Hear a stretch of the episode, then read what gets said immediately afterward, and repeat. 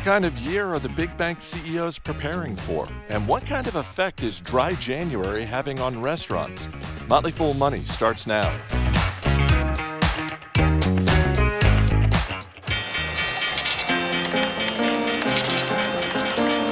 Everybody needs money. That's why they call it money. The best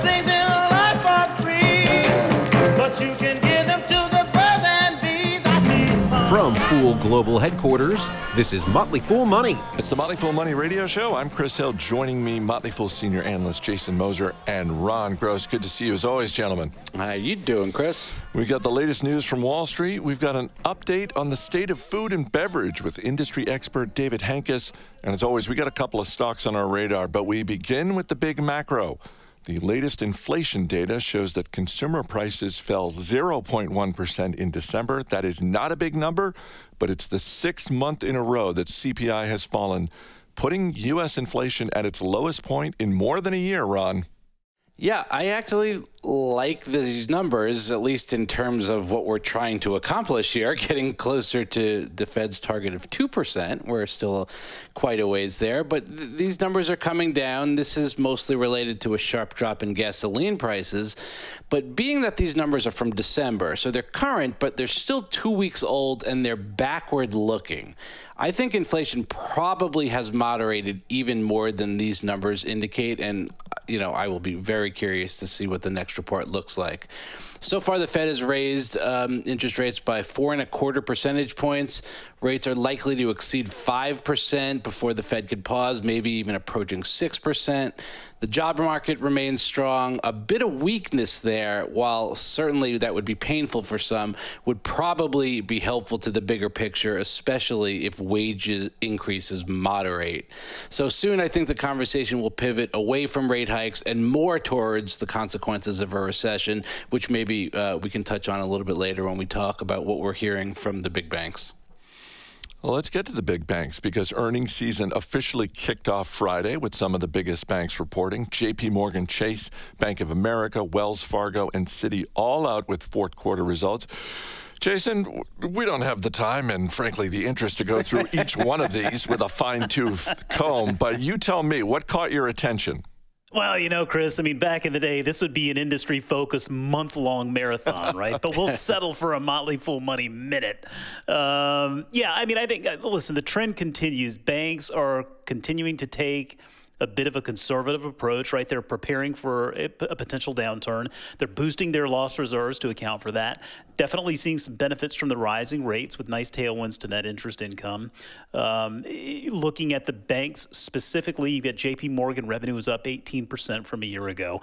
Uh, they did build that net reserve, right? That that credit reserve. They built up 1.4 billion dollars uh, in that in that reserve there. So they, they you know they're preparing, I think, for a potential storm. And, and, J, and Jamie Dimon has said, I mean, their base case is is a mild recession, like Ron was saying. I mean, we can talk about the recession uh, sort of sort of sort of conditions and, and thoughts there, but it, it seems the consensus is with most of these banks is they're preparing for a mild recession at the very best, right? In, in thinking it, it, could get worse. But uh, I mean, it, on, on the good side, net interest income was up 20.3 uh, or was was 20.3 billion dollars for JP Morgan that was up 48% from a year ago. They do continue to see boosts in trading income uh, for fixed income instruments as rates move, but that's not enough to offset the challenges they're seeing in investment banking revenue uh, in, in, the wake of, of just IPO markets, which is more which more or less ceased um, in, in, deal making in general. Uh, again, central case they're modeling for a mild recession. Wells Fargo, much the same. Revenue was actually down slightly from a year ago earnings per share cut in half. But that was thanks to a 70 uh, cent charge, a 70 cent per share charge for litigation and regulatory issues, which unfortunately for Wells, that just seems to be a, a quarterly narrative. I was just going to say, it's wow. not yeah. non-recurring. it seems to be a quarterly narrative. They, they are getting out of the woods, but it is it is something we're going to continue to talk about. I think for, for, for the foreseeable future, unfortunately, they added almost $1 billion to their loan loss reserves uh, for the year. Their net interest income was up 45% from a year ago. And then looking at bank Bank of America, revenue up 11%.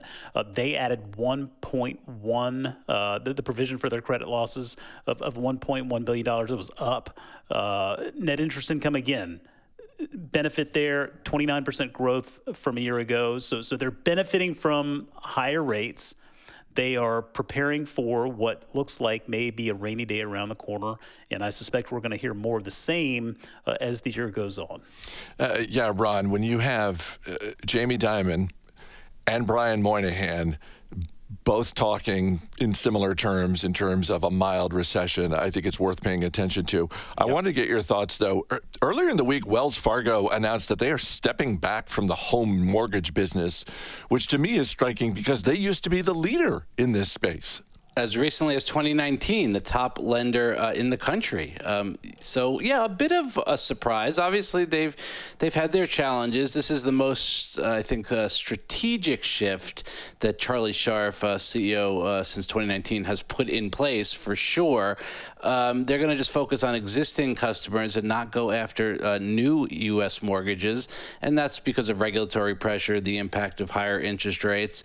so they're going to actually start to look a little bit more like Bank of America and JP Morgan Chase now, um, which will be interesting to see going forward how their earnings reports, um, uh, certainly their top and their bottom lines, are impacted by this relatively big decision by Mr. Scharf.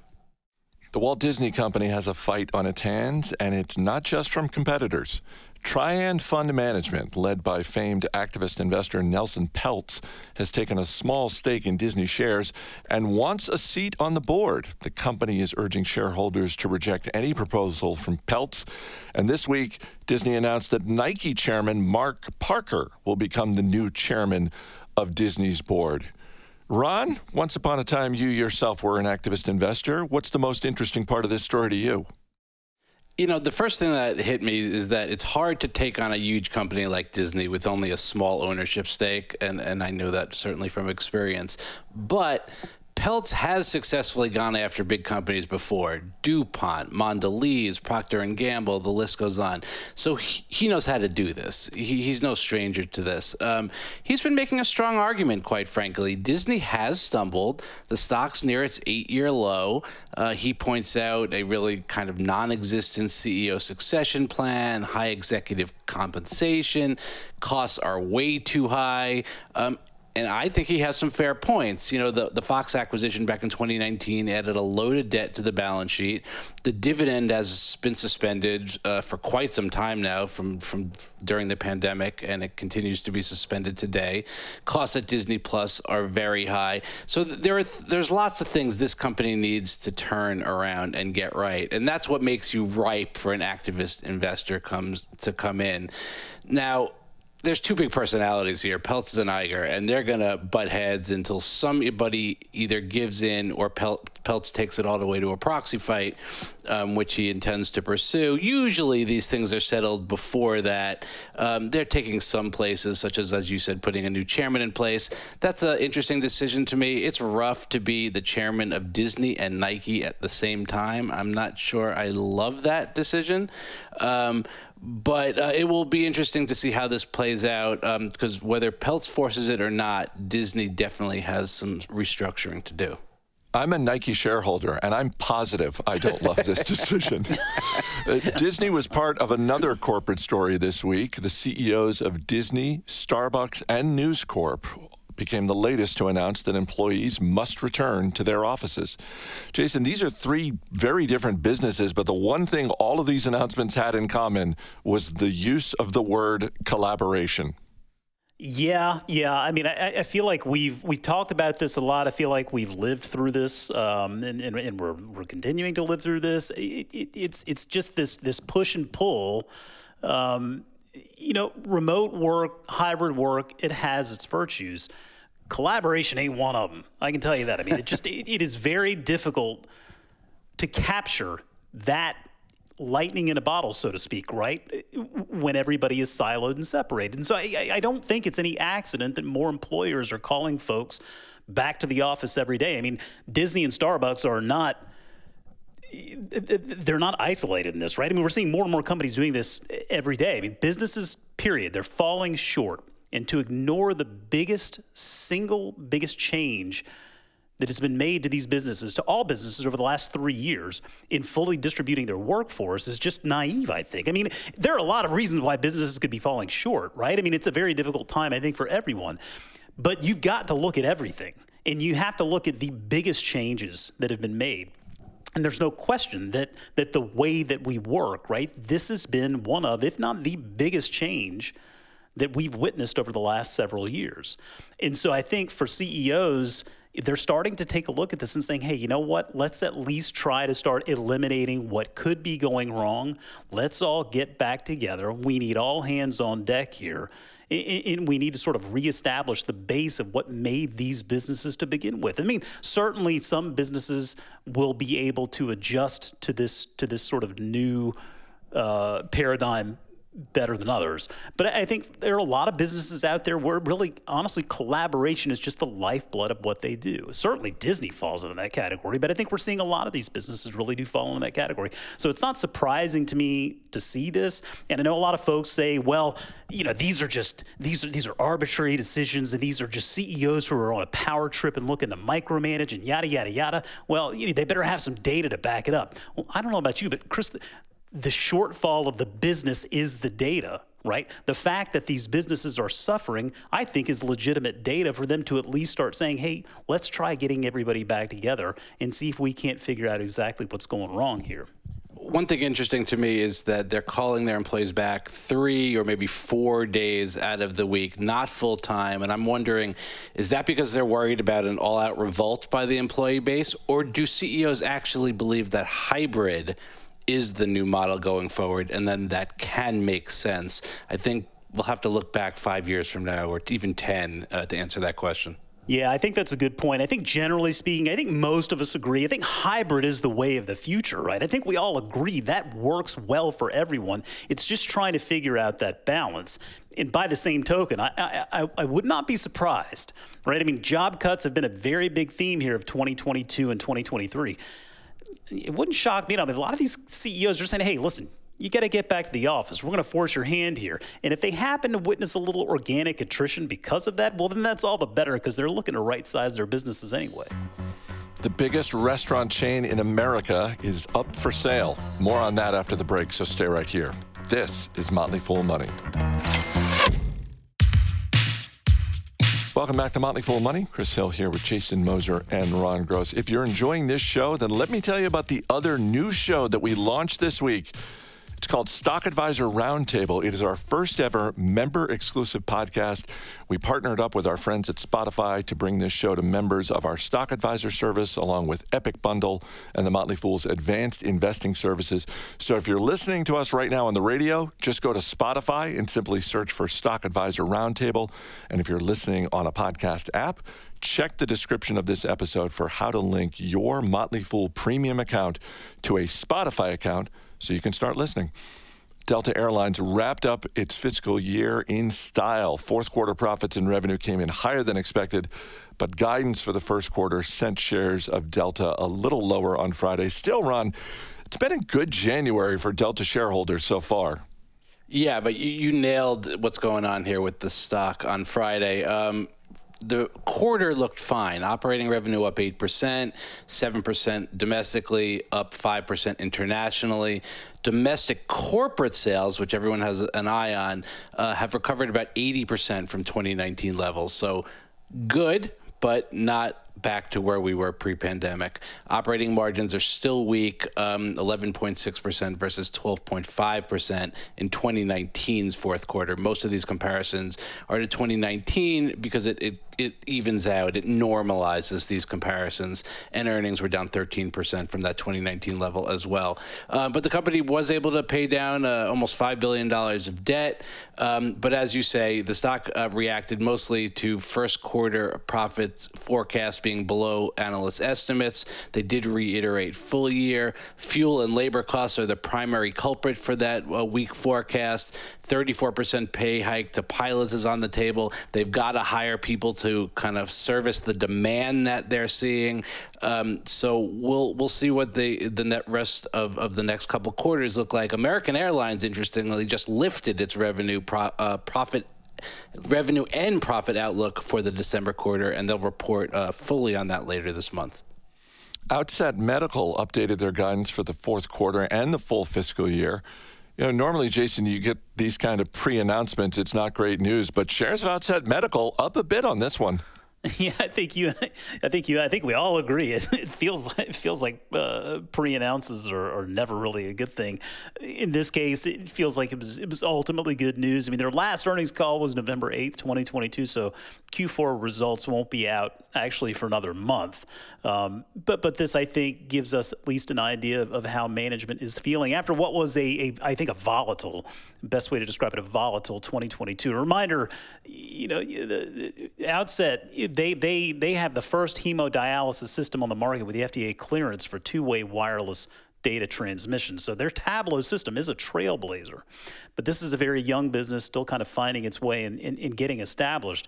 But, but management ultimately pegs their addressable market there. The U.S. addressable market in the acute space at $2.5 billion and the at-home market at, at $8.9 billion. So there is, there is a lot of opportunity here on the table. And so expectations, I, they, they see the fourth quarter in full year 2022 coming in a little bit better than they did before, right? I mean, they're seeing revenue for 2022 of around $115 million, um, up 12% from a year ago. It, that range was in, in, in, that, that guidance was in a range of 111 to 113 million previously. So not a big boost, but a little bit but they, they, continue to see that installed base grow. Their, their installed base is up 54% from a year ago. They've crossed over 1 million treatments now. So this is a company that I think continues to do the right things. They were able to kind of get through that FDA hold uh, when they made some updates to their system earlier in 2022.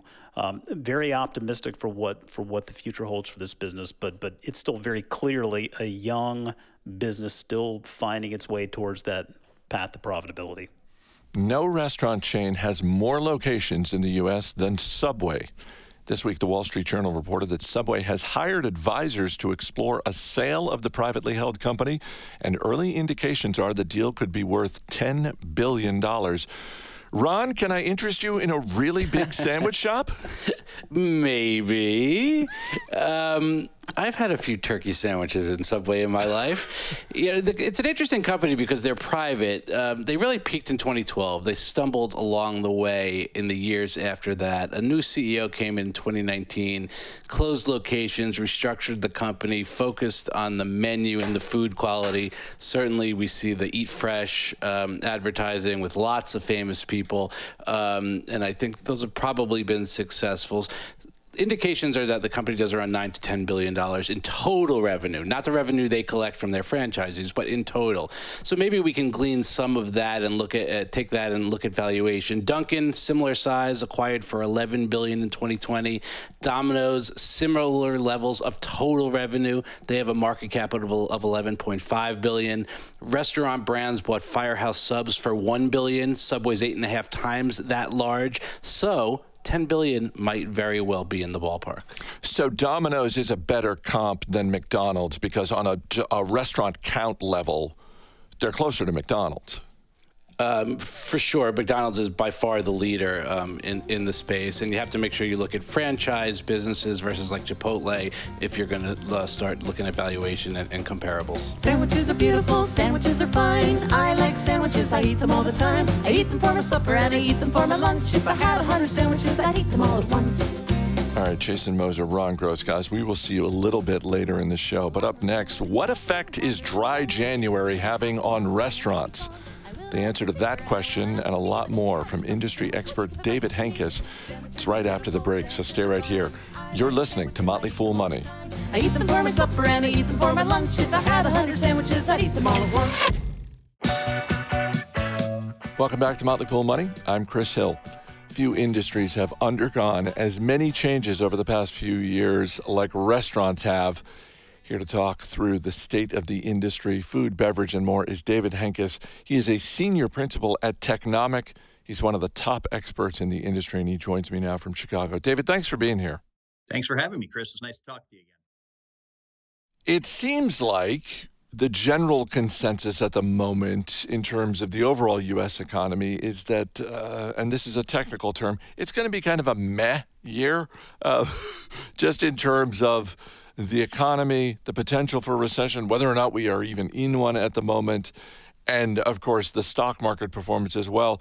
In terms of the restaurant industry, what are you expecting for this year?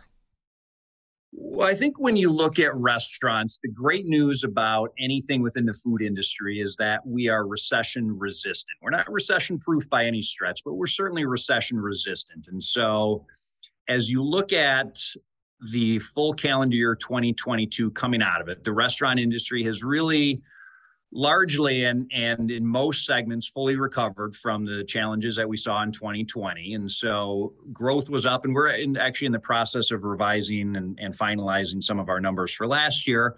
Was up about 10 or 11 percent probably going to be a little closer to 11 percent from a consumer spending perspective. So consumers continue to spend in restaurants uh, continue to want that uh, out of home experience and I think as we look ahead to 2023, we're still relatively optimistic. There's no question that things are starting to slow, traffic is starting to slow.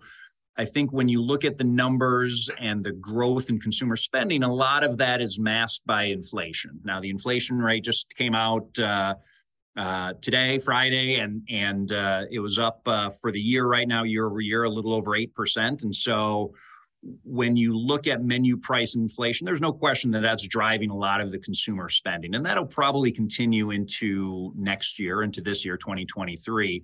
We're actually expecting right now probably about a six and a half percent growth in consumer spending again in 2023. Now, inflation is going to drive a lot of that. Real growth, if you strip out inflation, will probably be um, flat, maybe up, you know, a, a little bit.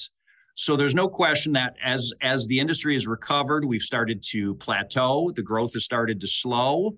But you know, even as challenges in the economy are starting to to rear and have been rearing, we're still expecting to to see some growth next year, and it should still be a, a positive year in terms of restaurant sales. Now, it doesn't mean that there's not challenges, and it's not, in my opinion, probably as hard, if not harder than ever, to run a restaurant in today's um, environment but the the top line numbers at least look pretty healthy from uh, from an overall restaurant perspective.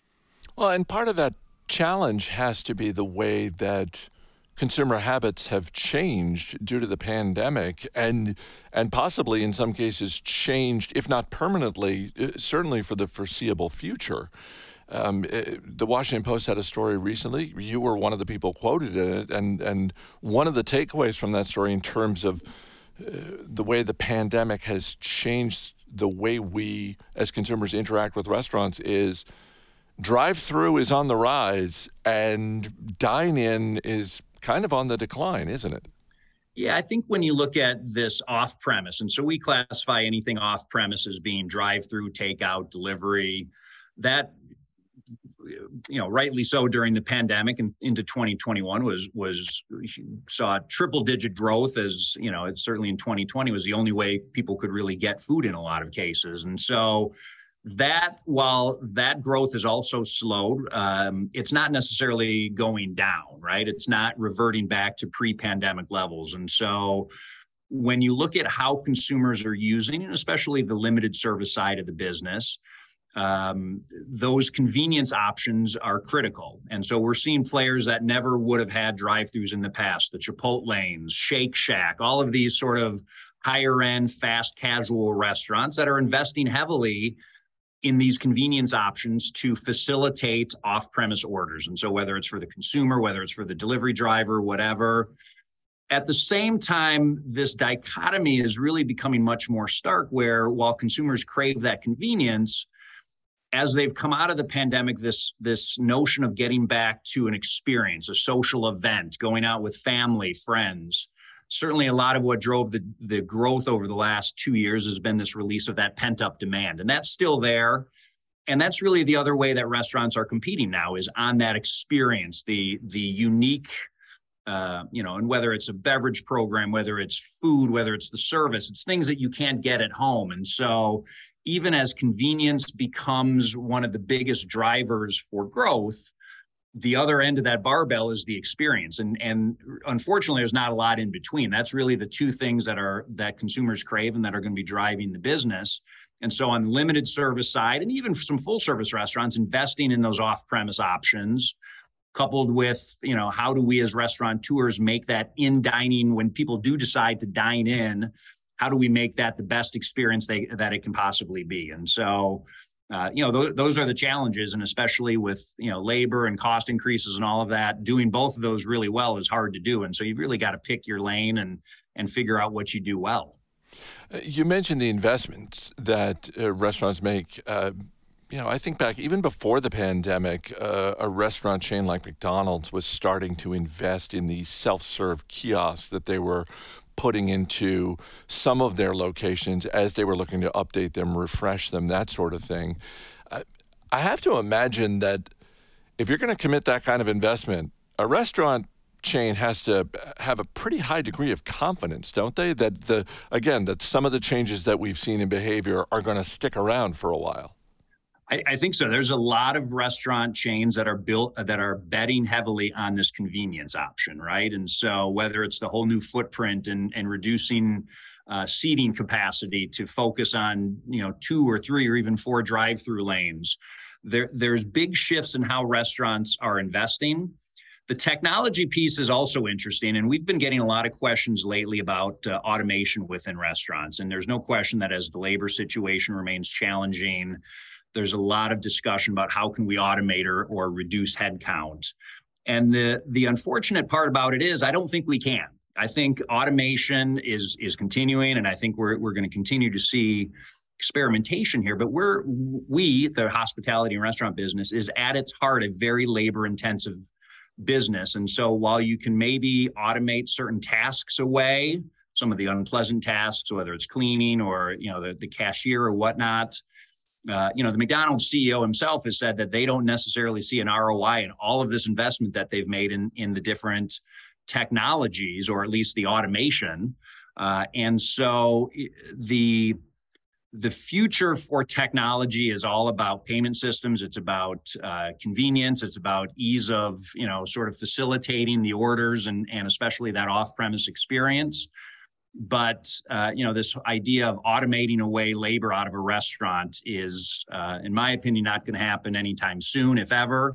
Um, and um, so you know those investments are are um, you know they're going to continue but it's uh, you know it's still a very labor intensive um, industry. It's pretty stark to hear the CEO of one of the biggest restaurant chains in the world basically say, "Yeah, this isn't paying off." Yeah. Um, so we'll continue to watch that, and I, I do want to get to. Uh, the beverage landscape and uh, the beer industry, but I, I do have to ask you about canned water. And I want to be very specific for the listeners. I'm not talking about seltzer or sparkling water. I'm talking about still water in a can because despite what we saw from the stock market in 2022, Liquid Death managed to raise $70 million in its latest round of venture funding last fall. And at the time, that put Liquid Death's valuation at $700 million. Is, and I, I, I see it anytime I go to the grocery store, is canned water a trend that you think has legs, or is this just a brand that happened to catch lightning in a bottle? You know it's interesting. I mean it, it really shows the value of marketing and and of of you know what a unique brand name that stands out in the marketplace can can do for a company. And so the short answer is yes. I mean packaged water in general it remains a growth area where we've otherwise seen growth is more in the flavor the sparkling end of waters. Um, and you know it's it, it's so hard to predict how these things will perform in the future. I mean i think they've certainly got a brand hook that has worked for them. Um, i think at some point they'll you'll probably see them expand into other types of waters just because every other major uh, packaged water company has a whole portfolio of broader flavors and sparkling and still. And so at, at some point, and um, you know, I don't have any inside information, but I got to suspect that the the lightning that they've captured uh, in 2022, at some point, they're going to have to uh, innovate around the, the same way that the, some of the other bottled or, or packaged water players are, are doing. Well, let's move over to alcohol then, because the tr- the trend that we've seen in the beer industry over the last five to ten years is uh, some of the biggest uh, beer producers in America really building out that non-beer portfolio in terms of hard seltzers, canned cocktails, that sort of thing. What what does the current landscape look like right now in terms of beer and those other properties?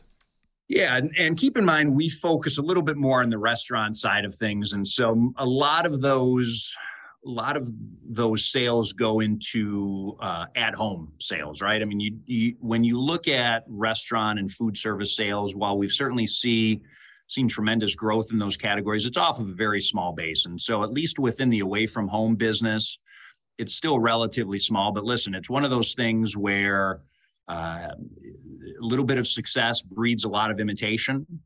And so, you know, we see a lot of um, uh, companies stampeding into it. The challenge is that you know this whole ready to broader ready to drink business is is is really growing, and and I think you know rather than the seltzers, um, you know, and you, and you've seen what Sam Adams they had some challenges with with their seltzer program over the last couple of years, and really overestimating um, you, you know what the opportunities were there. I think you know where we're now seeing a lot more growth is in the ready to drink cocktails. Uh, those continue to to grow again within restaurants and, and the broader away from home business. It's relatively small, um, but during the pandemic, those things really shined because takeout programs and takeout beverage programs were again a lot of the only ways that restaurants could sell their alcohol, and so they really shifted and, and a lot of states started allowing uh, delivery and takeout of, of beverage alcohol. And so these ready to drink items really exploded in popularity for restaurants. Now, as people have started to return to dine in, again, like a lot of things that really popped during the pandemic because people didn't have any other choice, it's starting to shift back the other way now. And so draft beer and things like that are starting to come back on. But listen, I mean, the the entire beverage alcohol category is still down relative to where we were pre-pandemic. And so while it's seen some tremendous growth in certain categories, particularly within spirits, are doing really well. Um, as a category, beverage alcohol is still below pre-pandemic levels, and and a lot of that is because full service restaurants are still, you know, trying to catch up to where they were. Bars are still down relative to where we were. Hotels, which is a big uh, segment for beverage alcohol, are still down relative to pre pandemic. And so the growth numbers have been pretty impressive, but it's also, you've got to compare it to pre pandemic. And in, in a lot of those instances, we're still below where we were uh, in 2019. Depending on what source of information you decide to believe, the dry January movement involves anywhere from a few million people to tens of millions of people. Um, regardless of how many people are actually doing dry January, what sort of impact does that have on the restaurant industry? Because I, I have noticed uh, this month restaurants doing promotions for very expensive not cocktails, but mocktails. Mocktails, yeah. Well, well, listen. You know, beverage alcohol is by far the the you know, with the exception of maybe some specialty items, but is the profit driver for the menu for most restaurants. And so, I guess the good news about dry January is that it's one of the slowest times of the restaurant industry, and so um, the impact is a, a, little bit more muted than if it were dry July, as an example, right? Um, and I think at the same time, what we've seen is growing interest, not just in January, but year round for consumers and especially younger consumers, millennials, Gen Z, for non alcoholic options. And so this mocktail program, specialty non alcoholic drinks, uh, have been exploding on menus. And so those from a margin perspective, and you're right, they're, I mean, they're charging almost as much and in some cases as much as they are for cocktails with you know, high end tequila or some of the other or other uh, um, spirits brands in it. And so the margin on those is still pretty good. So I think the economic impact of dry January is probably more muted than you might think it is. I mean, um, you know, restaurants are are promoting the other higher margin options that they can during January, but we've seen, you know, I, I guess a couple things. We've seen the the participation drop. I think it was down three or four percentage points, uh, even versus last year. And we were also seeing the number of people that claim that they are quote unquote drinkers from a Gallup poll drop several percentage points. And so beverage alcohol in general is um, being consumed by fewer people overall. And I think that's part of the challenge that restaurants are having even right now as as they try to grow. I mean, beverage alcohol programs are such an important part of their margin, and uh, they're they're trying to figure out new and better and different ways to grow. And part of that is is expanding that non-alcohol portion of it to appeal to those people that are non-drinkers. So um, you know, I, th- I, think restaurants have bigger issues right now than dry January. It's just another one to throw on the, the pile. But, you know, I wouldn't put it in one of their uh, top five, um, you know, issues that they're facing right now. David Henkes, always great talking to you. Thanks so much for being here. Great. Thanks, Chris, for your time. Appreciate it.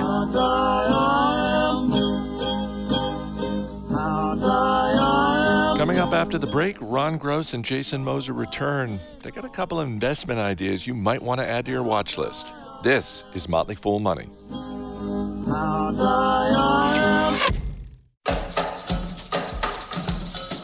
As always, people on the program may have interest in the stocks they talk about, and the Motley Fool may have formal recommendations for or against, so don't buy or sell stocks based solely on what you hear.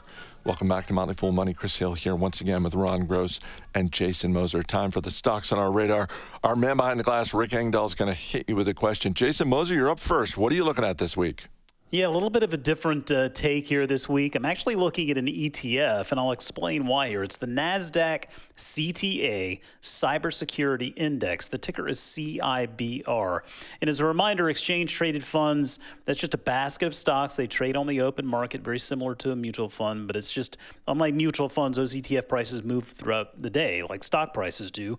They just traditionally offer better expense ratios uh, than, than, mutual funds. But CIBR, it's built to follow the performance of cybersecurity companies. Shocker. Um, one thing I like about this ETF, though, 37 holdings in the company. It, it you know, it, it has a lot of companies that we really like here in our universe. I'm talking about companies like Cloudflare, CrowdStrike, Zscaler, Palo Alto, even Booz Allen Hamilton's in there, Chris. Um, and, and, so for me, you know, I, I, have always said on the show, cybersecurity is just a very difficult market to fully understand for a dummy like me, right? I know that I need it. I just don't know what's best. And it feels like these challenges are always changing and evolving. So it feels like with cybersecurity, an ETF could be the way to go. And the NASDAQ CTA Cybersecurity Index definitely stands out. Rick, question about the NASDAQ CTA Cybersecurity Index? Jason, did you just have a really busy week and you couldn't take a stock? no, no, no, no, no, no. I really do believe in this. I mean, expense ratio of 0.6%. I mean, that is just a strong profile there for a company that gives you instant exposure. I really do think this could be a way to tackle a cybersecurity opportunity. Uh, Ron Gross, what are you looking at? This is funny because I have two ETFs for you. Oh Rick. my goodness! This was not. We didn't. We didn't think. We did not think of this. Industrial Select Spider Fund XLI gives you exposure to infrastructure and industrial companies, Caterpillar, Deere, Raytheon companies like that. And then the Spider S&P Global Infrastructure ETF GII gives you exposure to infrastructure and energy, Duke Energy, NextEra Energy, Southern Company. Um, I think they will serve us all well in 2023. Rick, question about infrastructure ETFs? Ron, did you just have a busy week and you couldn't pick a stock? yes, I did, Rick. what do you want to add to your watch list, Rick? Uh, I don't know. I'm going to go find a stock of my own, I think. ETF week here on Motley Fool Money. I love it. Jason Moser, Ron Gross. Guys, thanks so much for being here. Thanks, Chris. That's going to do it for this week's Motley Fool Money radio show. The show is mixed by Rick Engdahl. I'm Chris Hill. Thanks for listening. We'll see you next time.